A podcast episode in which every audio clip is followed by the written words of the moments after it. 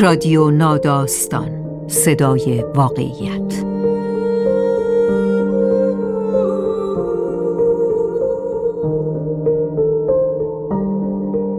فصل سوم موسیقی.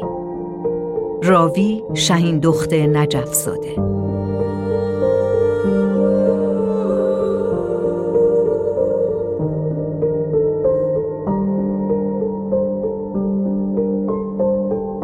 حامی فصل سوم رادیو ناداستان کرمان موتور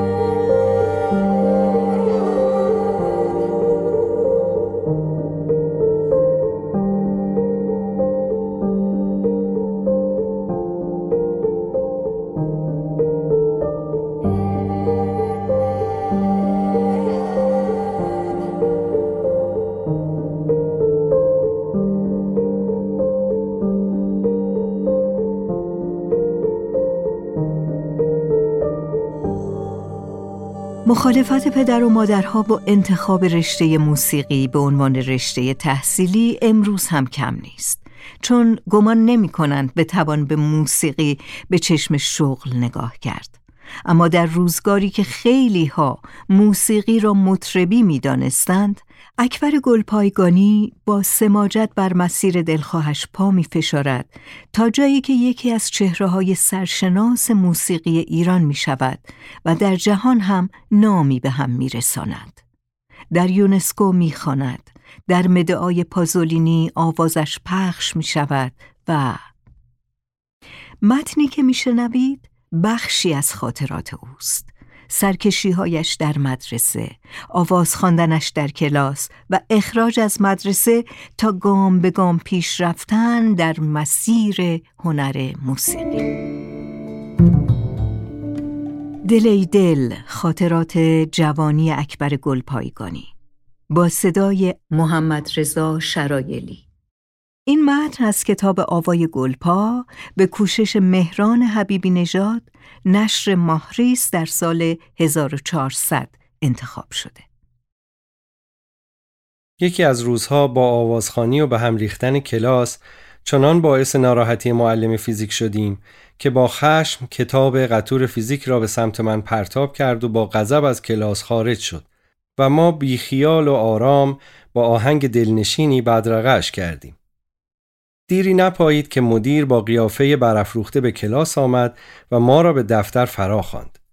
دست جمعی در حالی که تصنیف ایار خدا خدا را میخواندیم به طرف دفتر به راه افتادیم. در کنار در ورودی صف کشیدیم. مدیر همچنان که سر در میان اوراق روی میز فرو برده بود گفت زمانی شما را خواهم پذیرفت که پدرانتان بیایند و تعهد بسپارند و الا همگی مرخصید. لحن آمرانه اش جای هیچ گونه چانه زدن باقی نگذاشت و به ناچار از مدرسه خارج شدیم و هر کدام به سوی رفتیم. من دستها را در جیب شلوار فرو بردم و بدون هیچ هدف در کوچه ها پرسه می زدم. غرورم فراتر از آن بود که از پدرم استمداد به طلبم و از طرفی هم می دانستم آنچه را که مدیر گفت بی کم و کاست باید اجرا شود. بعد از ظهر به دبیرستان برگشتم و دریافتم که سایرین با اجرای دستور مدیر به کلاس رفته و تنها من که جنون موسیقی مرا به این گناه سوق داده بود بلا تکلیف و مطرود ماندم. از کرده و خطای خود پشیمان بودم. بر خود می لرزیدم. روی سکوی خانه ای روبروی دبیرستان نشستم و با نگاه های سرگردان به آبران می نگریستم و در وادی غم و اندوه به شادی آنها حسرت می خوردم.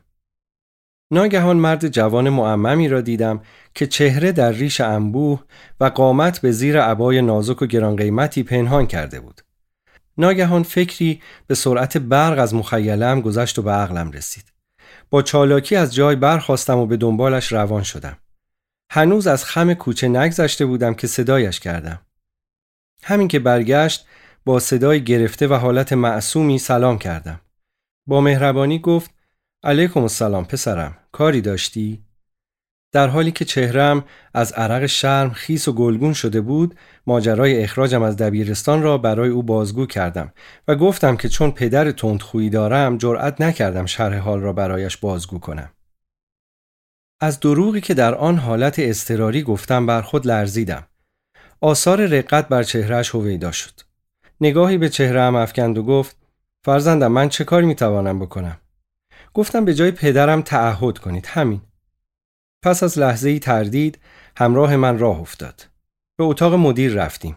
مدیر نگاهی به من و روحانی جوان انداخت و از این تضاد تکان خورد. از جای برخاست و با تواضع ادای احترام کرد. مرد روحانی در نقش پدرم گفت من تعهد می کنم که دیگر فرزندم گرد اعمال ناشایست نگردد. مدیر مرد روحانی را گیر کرد و پرسید نام فرزند شما چیست؟ مرد سرخ شد. نامم را به او نگفته بودم. لحظه حساسی بود. درنگ را جایز ندیدم و با مهارت و سرعتی که امکان داشت گفتم آقای مدیر تصور می‌کنید که پدرم آنقدر فراموشکار است که نداند نام من اکبر است؟ آثار رضایت در چهره مات و رنگ باخته مرد روحانی پیدا شد و به همان نسبت قیافه مدیر در هم رفت و قبول کرد مرا دوباره به مدرسه بپذیرد. پس از رفتن آن مرد روحانی مدیر گفت با تو کار دارم بمان. ناچار عقبگرد کردم و کنار میزش ایستادم. با چشمان کنجکاو خود که تا اعماق هم نفوذ می کرد و اضطراب و اسرار درونم را می‌خواند گفت میدانی چه کار ناشایستی انجام داده ای؟ خون به چهرم دوید و مغزم داغ شد ولی به روی خودم نیاوردم و شانه هایم را به علامت نفی بالا انداختم. قانع نشد و با لحنی که در عین نرمش و ملایمت آمیخته به تهدید بود افزود به صلاح خودت است اگر اعتراف کنی. مطمئن باش من بر جراحت قلبت مرهم خواهم نهاد. خود را در مقابل جذبه و قدرت و به خصوص زبان سهارش ناتوان دیدم و تسلیم شدم و صندوق اسرارم را نزدش گشودم و او را به اعماق زندگی خود بردم. از رنج فقدان مادر و عشق و علاقه به موسیقی برای او گفتم. بی اختیار با شدت بغز گریستم. پس از لحظه سکوت با لحن ناسهانه ای که از تأثیر چون تار مرتعش ویولون میلرزید گفت آیا میدانی آن کس که نشاط خود را از دست داده مرد عمل نخواهد بود؟ و آن کس که ناامید است نمی‌تواند آینده بهتری را برای خود تدارک ببیند؟ و افزود من برای جبران عمل پدرت تو را معمور تشکیل انجمن موسیقی دبیرستان می‌کنم. نه دیده بودم کاشی.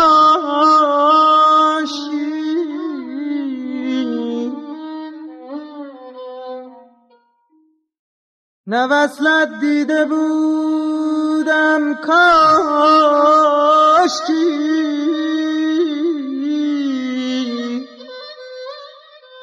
ای گل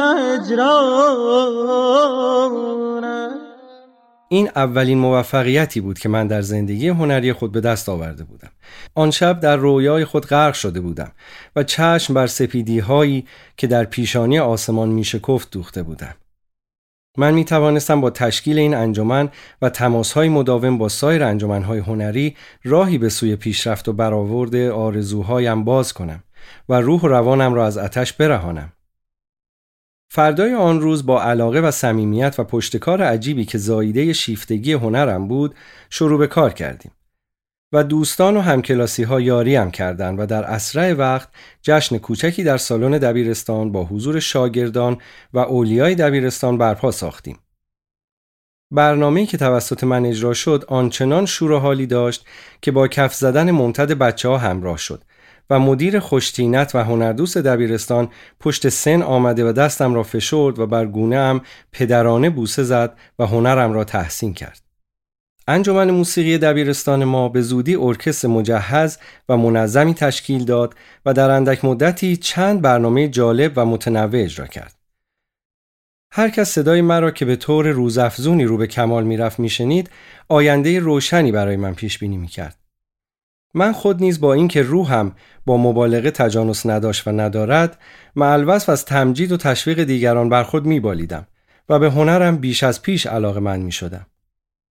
به خاطر مساعی مدیر دبیرستان و علاقمندی ما انجمن موسیقی دبیرستان معمول شد که در سالن شیر و خورشید سرخ در حضور اولیا حضرت و مقامات کشوری و بسیاری شخصیت های برجسته برنامه اجرا کند و من نیز میبایست قطعه آوازی بخوانم و در حقیقت این کنسرت بر اساس آوازی که آن شب قرار بود اجرا کنم تنظیم شده بود.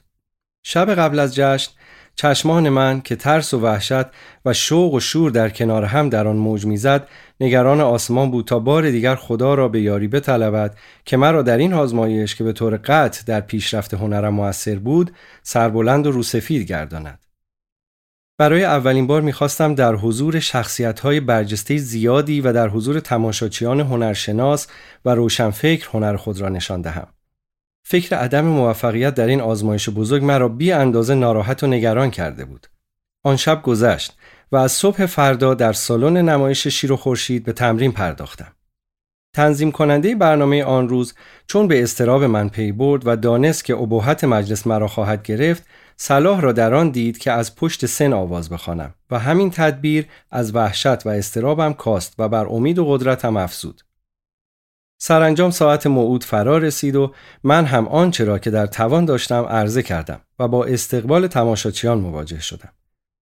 برنامه من به اصطلاح آنقدر گل کرده بود که در اثر درخواست حاضرین چندین بار تکرار شد و فردای آن روز نیز به صورت مکتوب تقدیر شدم. در خوره مستی ما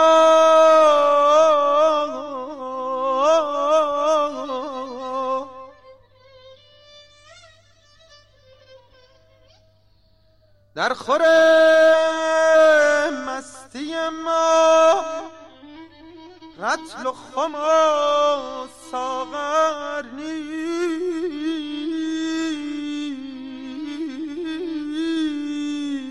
زندگی من در دبیرستان به همین سیاق ادامه داشت و در منزل نیز اگر فراغتی حاصل می شد به تمرین آواز و فلوت می پرداختم و در جذبه وصف ناپذیر موسیقی غرق شده بودم. پدرم همچنان با رفتن من به کلاس موسیقی مخالفت می کرد و من هم با همان شدت در این کار و شکستن صد اقتدار و تصمیم پدرم مصر و سمج بودم. بعضی اوقات با عده از دوستان به کلاس های آواز و موسیقی می رفتم و به اصطلاح قاچاقی کسب فیض می کردم ولی اکثرا با کمال احترام از کلاس اخراجمان می کردن. یک روز تعطیل که با دوستان از صبح به اکبرآباد رفته و بسات موسیقی گسترانده بودیم ماجرایی پیش آمد که در زندگی من تأثیر مستقیم و تردید ناپذیری داشت. از ابتدای آن روز مرد کامل و موقری که عینک دودی به چشم داشت و سیبیل های پرپشتش را روی دهان خود ولو کرده بود روبروی ما در سینکش آفتاب روی سنگی نشسته بود و به دقت حرکات ما را زیر نظر داشت. پس از آن که من قطع آوازی خواندم و دوستان نیز با سازشان همراهی هم کردند آن مرد ناشناس از تپه پایین آمد و در کنار ما روی چمن نشست و با لحجه آذری تقاضا کرد تا من آواز خود را تکرار کنم. با توجه به رفتار آن مرد که از صبح با سماجت به بزم ما چشم دوخته بود و من و دوستانم را از این رهگذر کمی عصبانی کرده بود در پاسخ پیشنهاد آن مرد به او گفتم خواهش می‌کنم حضرت آقا شما شروع بفرمایید تا ما مستفیض شویم. لبخندی در این جواب استهزاگونه و غیر منصفانه من بر لبانش نقش بست که هنوز همین صحنه در خاطر من حالت جاودانی دارد. از ارکست خواست تا او را همراهی کنند از همان ابتدا تذکراتی به دوستانم درباره چگونگی اجرای قطعه مورد نظر می‌داد. دریافتم که تا چه حد به موسیقی و ریزکاری های آن تسلط دارد. آوازی که او خواند چنان آمیخته به جذبه و شور بود که احترامی فوقالعاده نسبت به او احساس کردیم. به خصوص اشعاری که برای این آواز انتخاب کرده بود بسیار فاخر بود. از صدایش ترانه شکایت آمیز و نغمه عجیب و لرزان برخاست. وقتی سوز دلش را با آوازی که جذبه فناناپذیری داشت پایان داد نگاهی که در آن غرور و سرافرازی موج می‌زد به چهره بهت زده من انداخت و گفت حالا نوبت شماست. من هم بیدریق به خواستش احترام گذاشتم و برنامه کوتاهی اجرا کردم. برخواست و در کمال صمیمیت و محبت دستم را فشرد و خود را معرفی کرد. دانستم او آقای یک رنگی پدر منصور رفیق من است که در موسیقی استاد است. و بعد از آن استاد من شد و بسیار به من آموخت.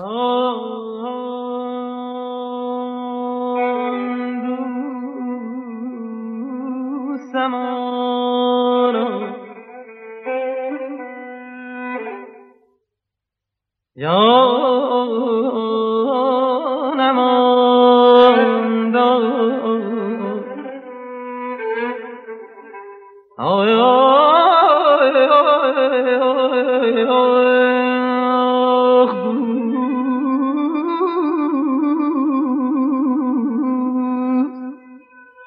یا